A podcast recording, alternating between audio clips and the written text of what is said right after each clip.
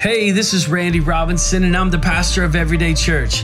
Thanks so much for joining us today. We hope this podcast encourages you, stretches your faith, and helps lead you into a growing relationship with Jesus. Let's do it.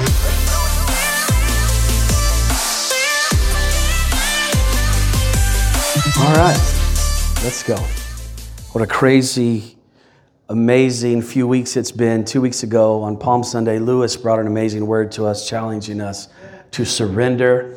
And I hope that you took that to heart and your heart has just been stirring, like finding areas of your life that are maybe not surrendered to the Lord. And then my wife followed that up last week with a powerful message called Wanted. And those two messages really fit together like a hand in a glove. Um, God is clearly calling us to Himself. And uh, this is not the moment or time in history to ignore His call. Uh, the great apostle Paul warned us that things are going to get very dark in the last days. And so it should be no surprise that the world feels kind of like it's spinning out of control. Anybody felt like that? But it's not time for worry and anxiety. And I don't care if this sounds cliche, but God is still on the throne. And scripture tells us, scripture tells us, not only will it get dark, but that he will pour out his spirit on all flesh. In Acts chapter 2, Peter was quoting from the prophet Joel, and he said, In the last days, God says, I will pour out my spirit on all people. Your sons and daughters will prophesy. Your young men will see visions. Your old men will dream dreams. Even on my servants, both men and women, I will pour out my spirit in those days, and they will prophesy.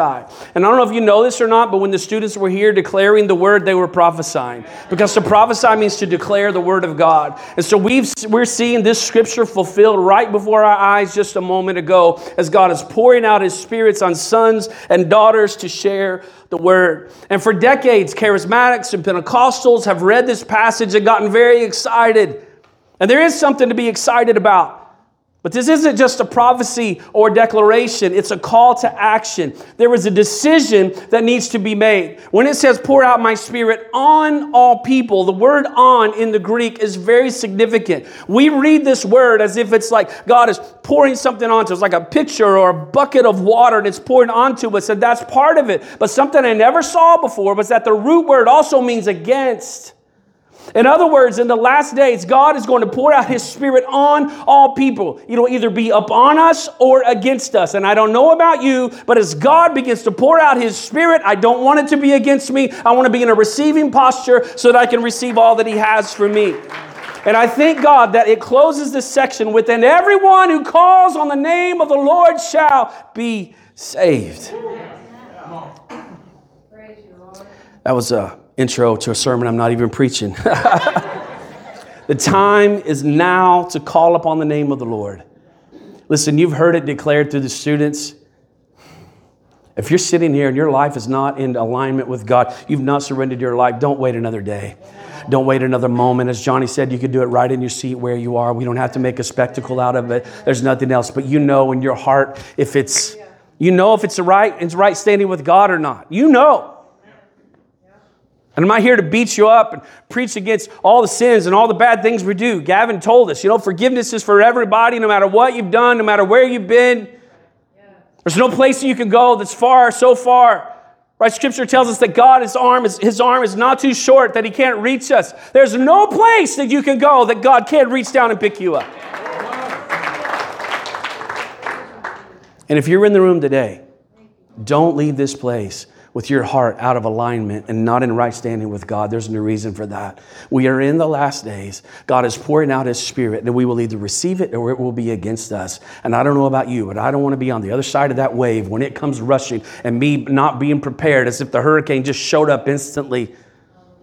When hurricanes blow through the state, we get ready, right? And the ones that are boarding up their windows, putting the sandbags on when the storm is hitting, it's too late.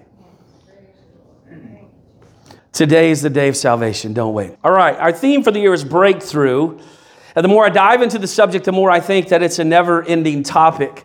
And this will be part two of a message that I began a few weeks ago called Speak the Breakthrough. And in that message, I called us as a church to a negativity fast. And I encourage you to allow your spouse or closest friends to call you out when you started speaking negatively. And a large portion of our married couples needed therapy before you even got back to your car. I wanted to ask how it went, but I'm guessing for most of us it didn't go well. It was pretty negative, even right there, wasn't it? How many of you noticed during that time that you complained more often than you thought that you did?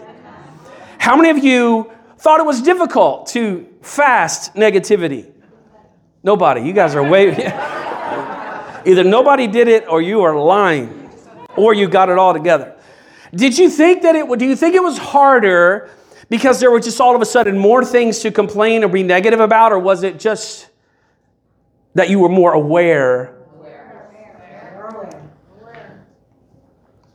Our culture thrives on negativity, right? We complain a lot.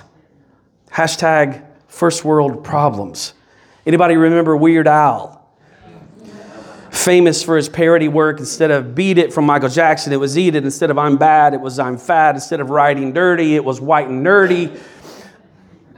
Nobody heard that? Don't act like you haven't heard it. White and Nerdy is a lot of your theme song. Like you're, you're cruising down, Bill, I'm white and nerdy.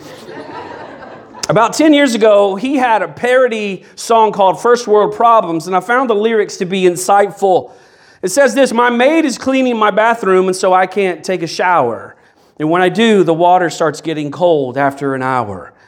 I couldn't, I couldn't order off the breakfast menu because I slept in till two, and then I filled up on bread and didn't leave any room for tiramisu. Oh no, there's a pixel out in the corner of my laptop screen, and I don't have any bills small enough for the vending machine. Some idiot just called me up on the phone. What? Don't they know how to text? OMG. I got first world, first world problems. I bought too many groceries for my refrigerator. Forgot my gardener's name. I'll have to ask him later. I tried to fast forward commercials. Can't. I'm watching live TV. My barista didn't even bother to make a design in the foam on top of my vanilla latte. I got first world, first world problems. Can't remember which car I drove to the mall. My Sonicare won't recharge, and now I have to brush my teeth like a Neanderthal. The thread count on these cotton sheets has got me itching. My house is so big I can't get Wi Fi in the kitchen. Uh, I had to buy something I didn't even need just so I could qualify for free shipping. I got first world, first world problems. Complaining is part of our culture. But as Christ followers, we're often no different than the world, but we should be. We who should be full of the joy of the Lord, complain as much or more than anyone else. We get angry just as easily. We troll people on social media just as much. We wait in line just as impatiently. We drive just as hurriedly. We curse just as often. We use hand gestures just as frequently. First time I met Carmen and Becky, they talked about when they flip people off, they just flap their arms. gotta cut me off on the road. I'm giving them the bird.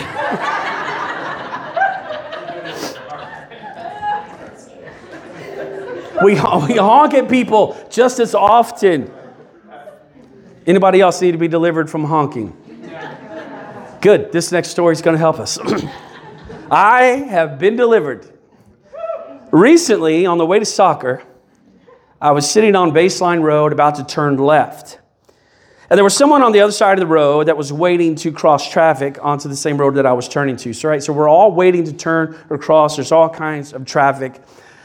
I have the right of way and I'm about to turn. So I'm going here, and over here's a guy that's got to cross the road that, that I'm on. He's facing east, about to cross. I'm facing the other direction. All right. So I start to go, and Katie's going, Be careful, be careful. He's going. And I'm thinking, Oh, no, he's not.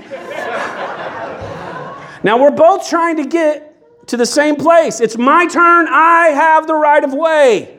But he gets in front of me. So what recourse do I have except to give him a little honk? So here I am, and I don't mean meep meep. I am, I'm honking at this person like a maniac. I'm just letting him know it was my turn. So we're driving down the road, and he turns into the soccer field. of course he did. There's nothing else on the road. Where else would he be going? So I wasn't even that mad. I wasn't even, like, it was just my turn. All right, so rather than enter into possible real confrontation, I decide I'm gonna go, I'm not gonna go in, I'm not gonna follow him in, I'm gonna drive, slow down, drive around the back way, park somewhere else, maybe whatever, right? Who knows? He's going to baseball, basketball, like who knows where he's going? We come all the way around, we pull up, we're sitting there. I think I'm parking away from whoever this person might be, and there's their car right over there. So now I'm sitting right behind them. I was like, oh, I just hope they don't notice me. Not only is it somebody going to the soccer field, it's somebody on my team.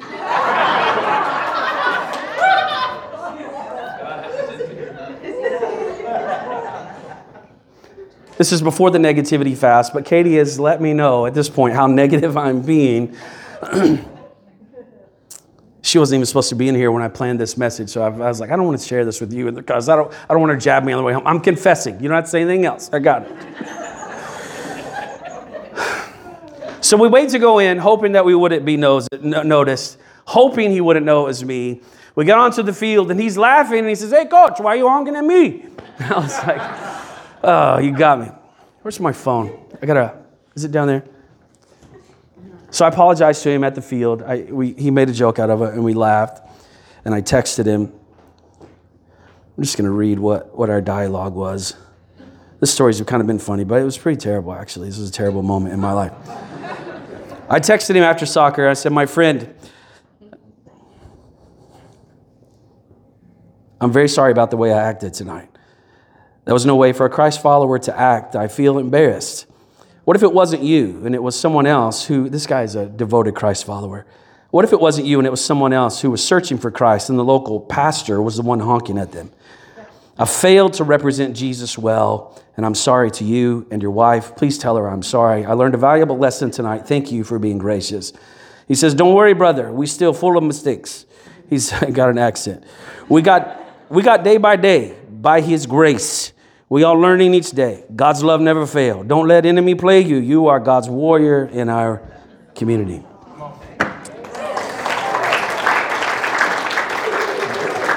So, for those that are new and are wondering what in the world is going on, maybe you're looking for the nearest exit. If you're looking for a perfect church, the perfect pastor, perfect people, this is not it. Uh, that's also not a justification for me or anyone else to act like a moron. But James said to confess your sins to one another so you can be healed. And I had to confess to Moses and his family. I think God allows things like this to happen to me so that I can coach others through their situations.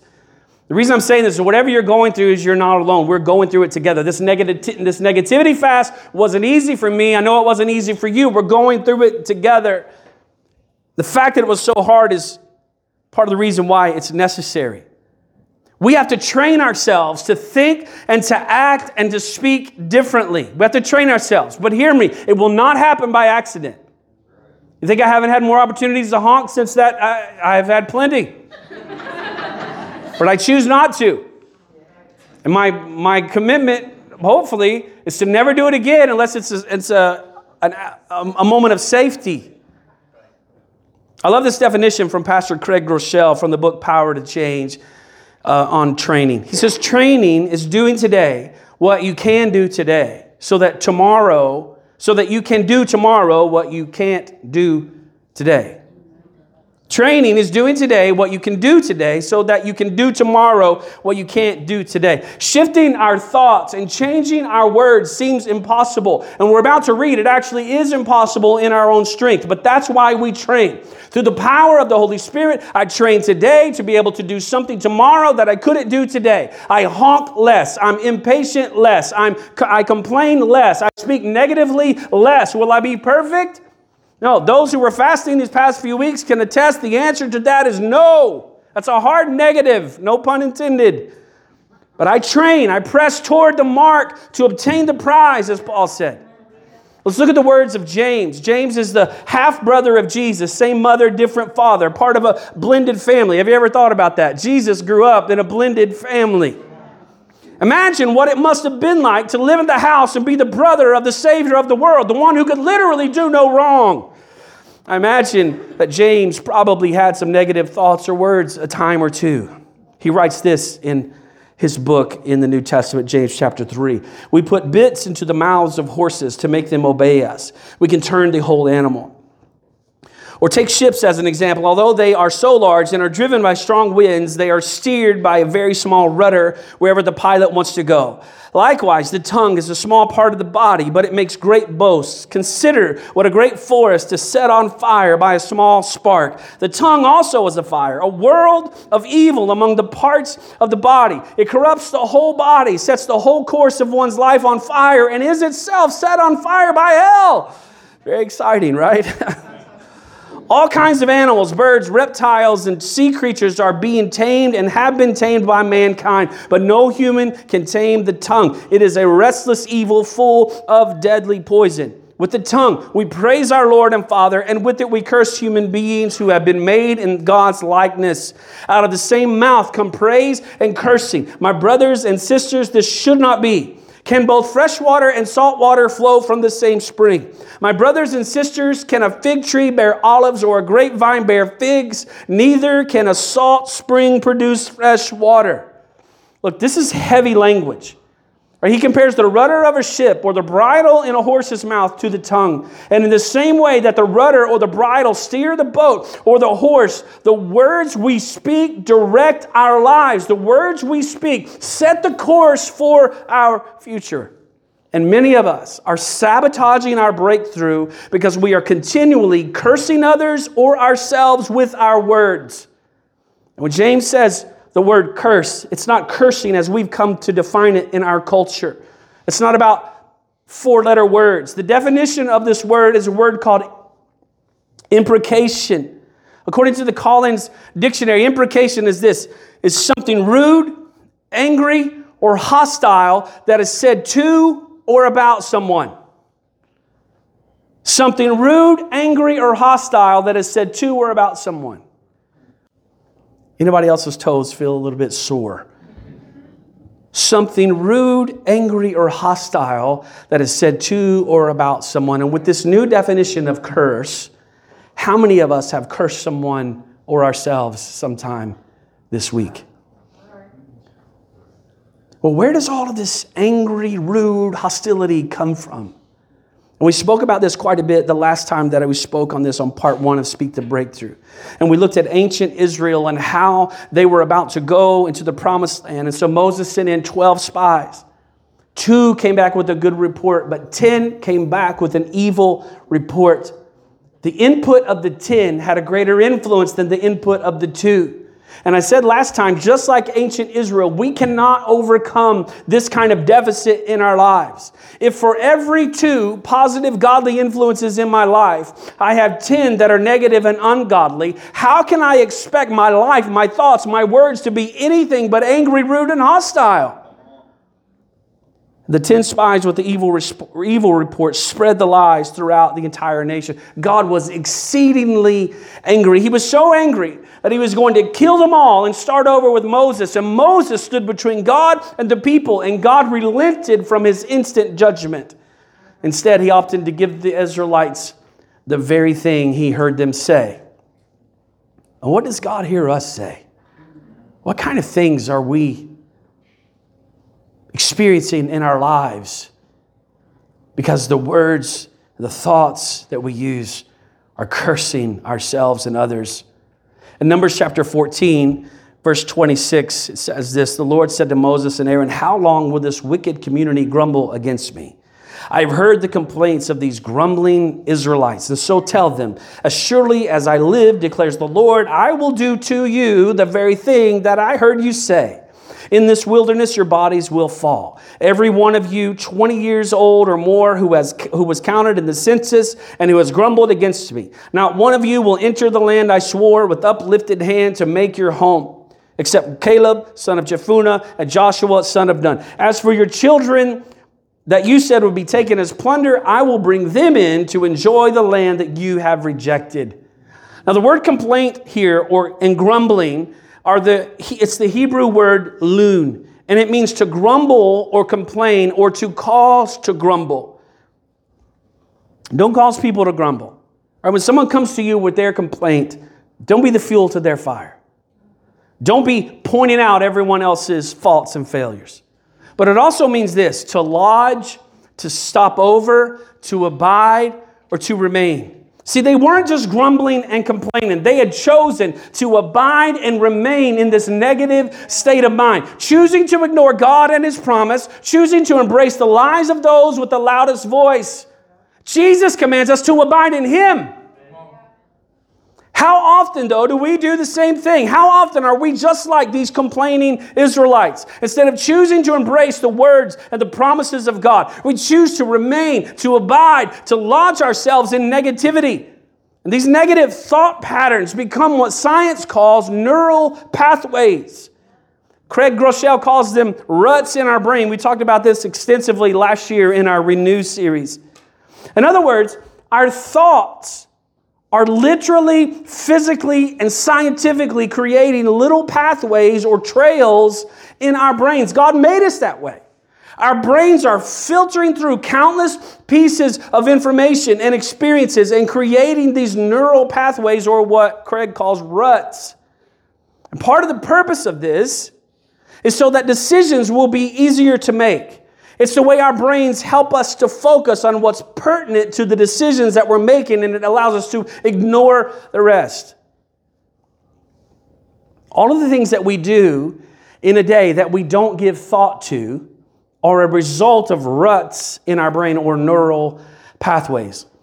And again, these ruts are there to help us be more efficient, right? You don't wake up in the morning and have to watch a tutorial on how to tie your shoes every day right? You don't have to relearn how to brush your teeth every day. We don't start each morning, each morning wondering if I'll know or remember how to turn on the coffee maker or how to turn on the shower. Right? Most of us in the room can get up in the middle of the night with no lights and navigate our house with all the obstacles to get to the bathroom.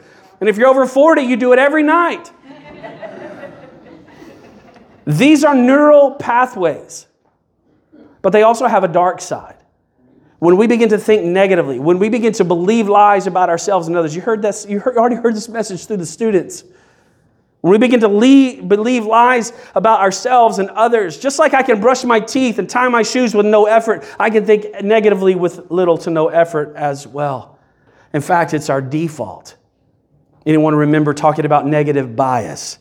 We've talked about that many times, but it's how we have the tendency to focus on the negative instead of the positive. And once we're in that rut, it's difficult to get out. Have you ever got your tires stuck in a rut on a dirt road and you can't, can't seem to get out of it? That's exactly what happens when we go down a negative way of thinking. That's what's being described here. They were living, abiding, remaining in their state of negativity. This was this way of thinking wasn't new for them. It was definitely, you could see a pattern. It was a neural pathway. It was a rut that was easy for them to fall into and difficult to get out of. Let's go back just a couple of chapters. Numbers chapter 11. A couple of weeks ago, I told you this is one of my favorite chapters in all of the Bible. Numbers chapter 11, verse 1. Now the people complained about their hardships in the hearing of the Lord. And when he heard them, his anger was aroused. And then fire from the Lord burned among them and consumed some of the outskirts of the camp.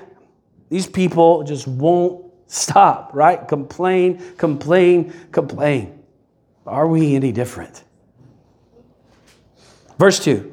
When the people cried out to Moses, he prayed to the Lord and the fire died down. So this is, this is the first time that the, what we read a second ago was the first time, a second time that Moses stood before the people. God's ready to kill him.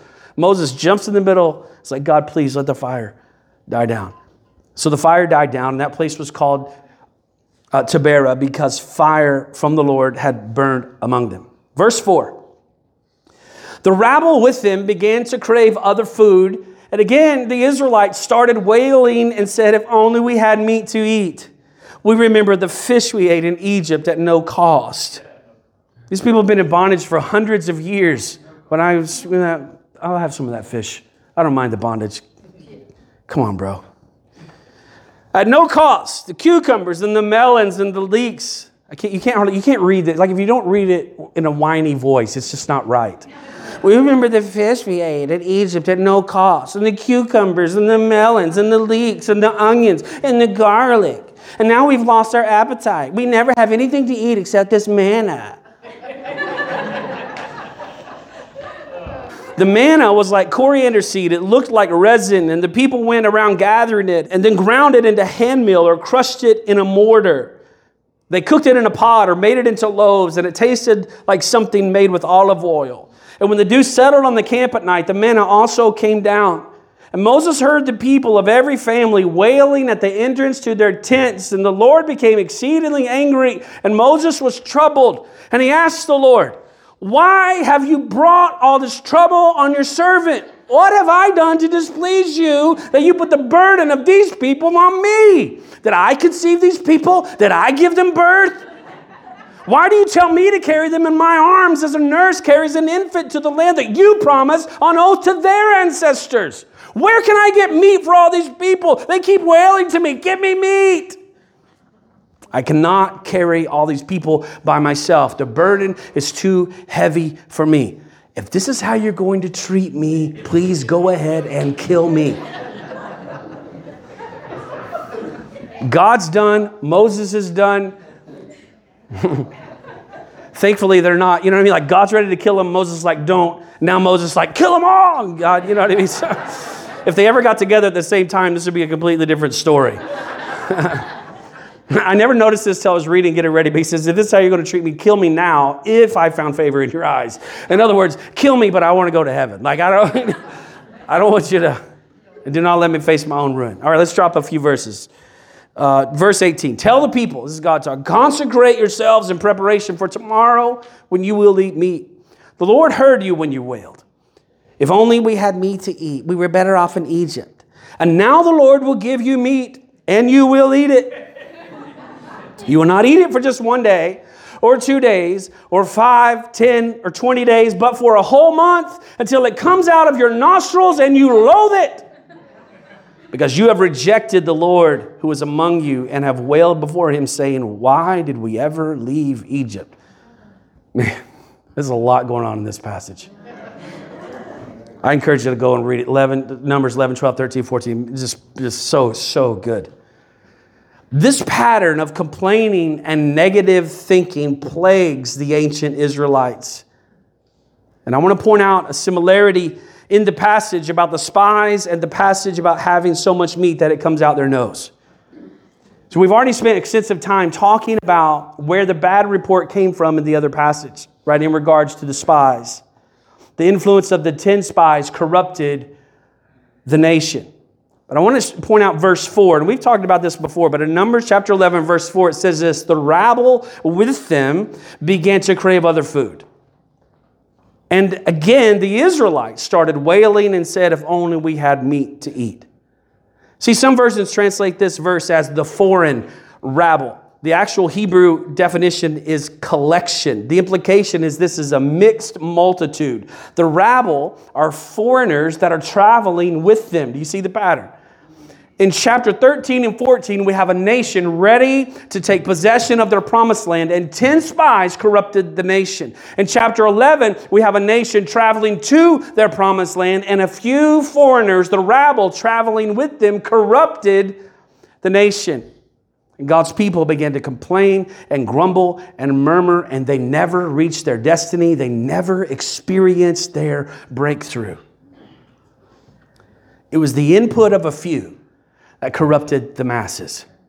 Paul said it this way in Galatians chapter 5 verse 9, a little yeast works through the whole batch of dough.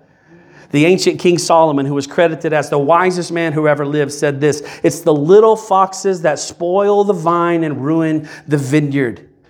It's the outside influences that corrupt our thinking. And once our thinking is corrupted, our words will also be corrupted. If you look up the word rabble in the dictionary, one of the definitions is this is a tool used to stir the fire. So many of us are missing our breakthrough because we're allowing foreign rabble to stir the, up the negative fire. There are people in our lives that are constantly stirring the fire of negativity inside of us. And listen, I hate to sound like a broken record about social media, but we're allowing the rabble of social media to stir the fire of negativity. Instead of speaking the breakthrough, all we do is regurgitate the things that we see and hear others say. And I'm telling you that if we want to see consistent breakthrough in our lives, we will have to change the way we speak. And if we're going to change the way we speak, we will have to change the way that we think. And if we're going to change the way that we think, we have to change our input. Proverbs chapter 4, beginning in 24, says, Above all else, guard your heart, for everything you do flows from it. Keep your mouth free of perversity. Keep corrupt talk far from your lips. Above all else, above everything else, guard your heart, for everything you do flows from it. And when you break down these words, the implication is to protect your heart as if it's on lockdown. One version says, Watch over your heart with all diligence. The words used here, it literally means a place of confinement, a prison, a jail, a guardhouse. Look, I know that God has called us to be free, but in regards to protecting our heart, which is translated mind and emotions, we are to put it on lockdown, a maximum, a maximum security prison. In other words, I'm not letting anything in that could bring corruption. I'm not letting in the negative spies. I'm not letting in the foreign rabble. We've got breakthrough to pursue. We've got destinies to fulfill. We've got purpose to achieve. We've got God given dreams that we're supposed to be fulfilling. The time for negativity is gone. The time for doubt, fear, and unbelief has expired. The time for anxiety and worry is over. It's time to embrace who God says that we are. It's time for those who have been under to come up over. It's time for those who have been the tail to become the head. Those who were beneath to rise above. Those who have been conquered to become the conquerors. Those who have been without to have more than enough. The negativity stops here. We are who God says that we are. And we can do what God says that we can do.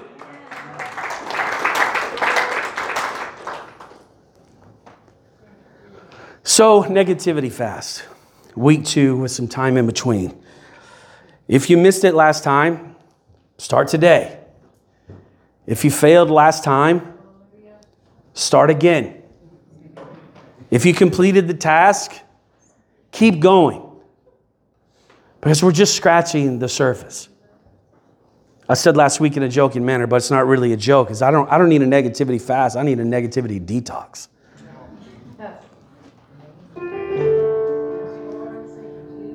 There are things in my life that I, I just, you know what I mean? Like, how many of you scroll on social media sometimes? You're scrolling, you don't, you're not even reading, you're just, you just, your thumb's just moving. Or if you're old, you're doing this. You don't even, you don't, you're, not, you're not even reading until you come on something that's negative and you read that and then you get all worked up. Anybody else do that? Does anybody else do that? and then you, then you turn it off and you're like, I don't even know, I don't even know what I did for the last 30 minutes. I sat here and I scrolled through this trash. I was looking for a picture of so and so to see how their whatever went, and now I'm sucked into some political debate that I don't and it's not that I don't care about, but I don't want to get sucked up into this or I'm sucked into that. And I'm just like, now I'm in a bad mood. And some of us need to detox the things in our life that cause that kind of stress and anxiety. Currently, I don't have social media on my phone. I don't know. That's okay. It's like, I don't know if it's going to last an hour, a day, or 30 days. It needs to last forever. I'm sure that I will, you know, it's like we have all this stuff. We post stuff from the church. I'm checking this, I'm checking that. It's like all these excuses to not be, and I'm just going to eliminate it. I got to get it off my phone. I'm wasting too much time. So part of my detox is getting rid of those kinds of things to have instant access to them. What is it in your life that you need to just just get it, just go. Let's go. Cold turkey, let's go. Let's get rid of it. The things that are creating anxiety, now if it's your spouse, yeah, that's different. you got to work through that. But the things that are creating anxiety and worry and all of the stuff, right?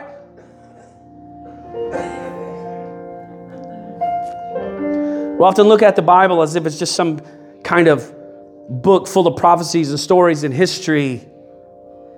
It's really a collection of books. But the Bible is so practical, and it doesn't really get any more practical than this change your thoughts, change your words, change your life. Fast negativity and speak the breakthrough I really haven't even talked about actually speaking the breakthrough. I'm really more focusing on what's coming in because I know that if we change what comes in, what comes out will change. What did Jesus say? Out of the abundance of the heart, the mouth speaks. You can tell what somebody believes when what's coming out. And a lot of us, we have our we have our Christianese, we have our things to say. How's it going in your life? And we know the verses. we can quote all the stuff, and we sound like whatever. But you let crisis strike. You let a teammate pull in front of you on the highway, you'll find out what's really inside.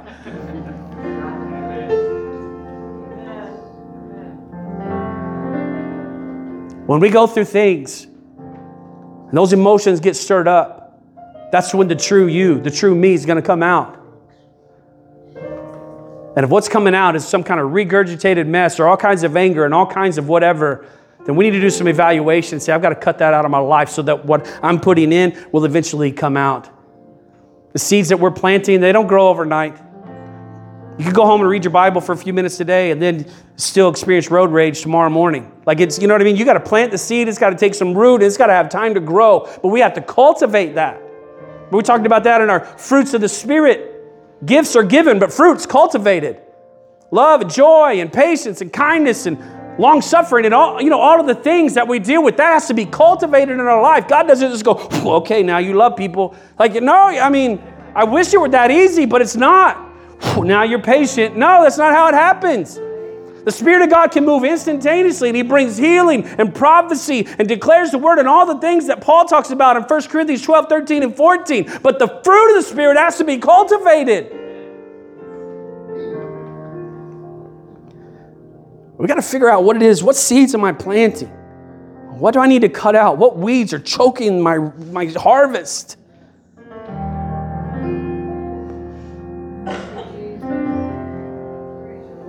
So let's do it again. Negativity fast, week two. Join me in fasting negativity. If you didn't do it last time, again, jump in. If you're not part of this church, just jump in and just see. Just do an evaluation. It's going to take three or four days before you even begin to realize. You, like there's inventory that has to take place. You, then you have to begin to notice it. And once you begin to notice it, then, you, then you're like, oh, shoot, I, mm, I am negative. I do honk my horn a lot. I do.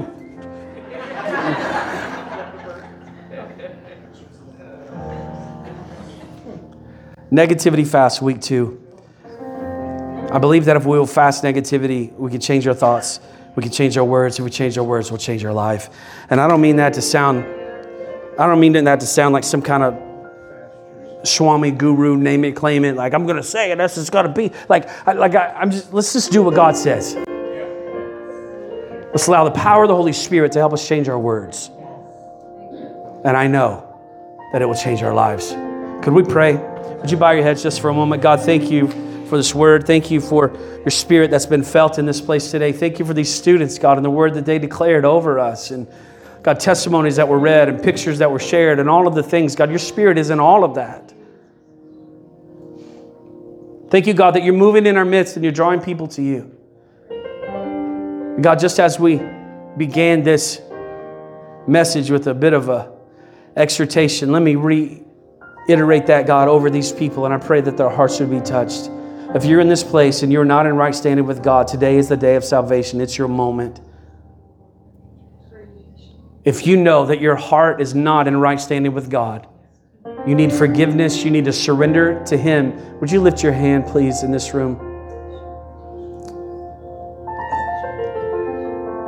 Amen. I see your hands. You can put your hand down.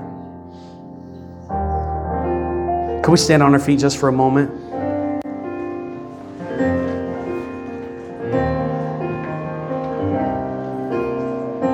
Many of you would say, I already know I don't have to do inventory? My life is full of negativity and I need to make some changes?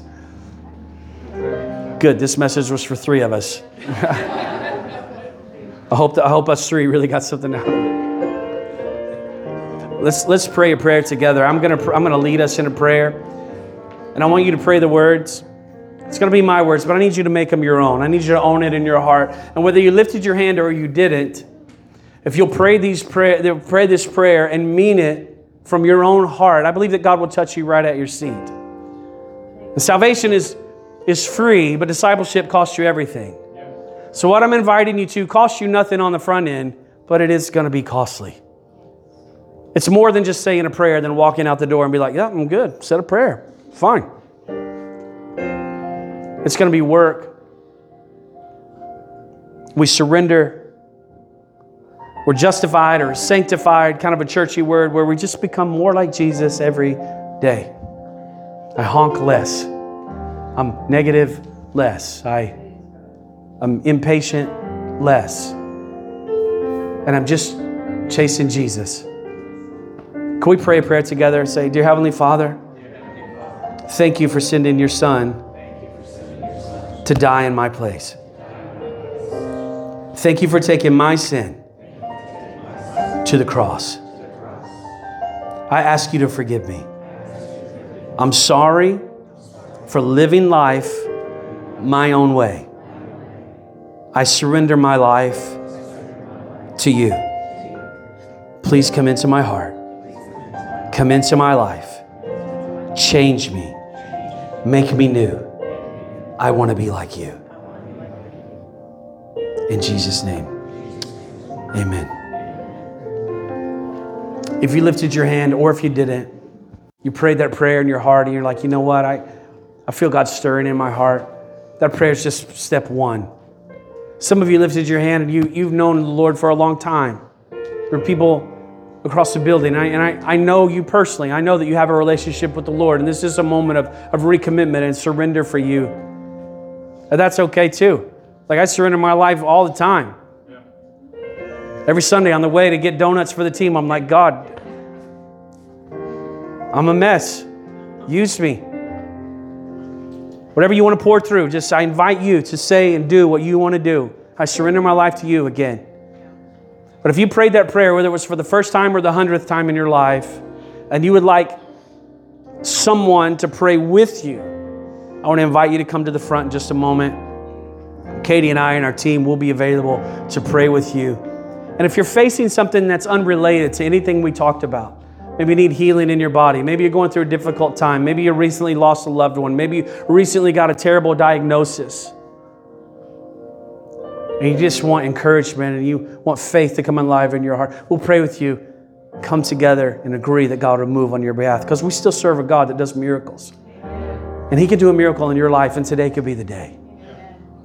God, thank you for your on blessing behalf on of this Pastor. Randy and the entire staff at Everyday Church, we'd like to thank you for joining us today.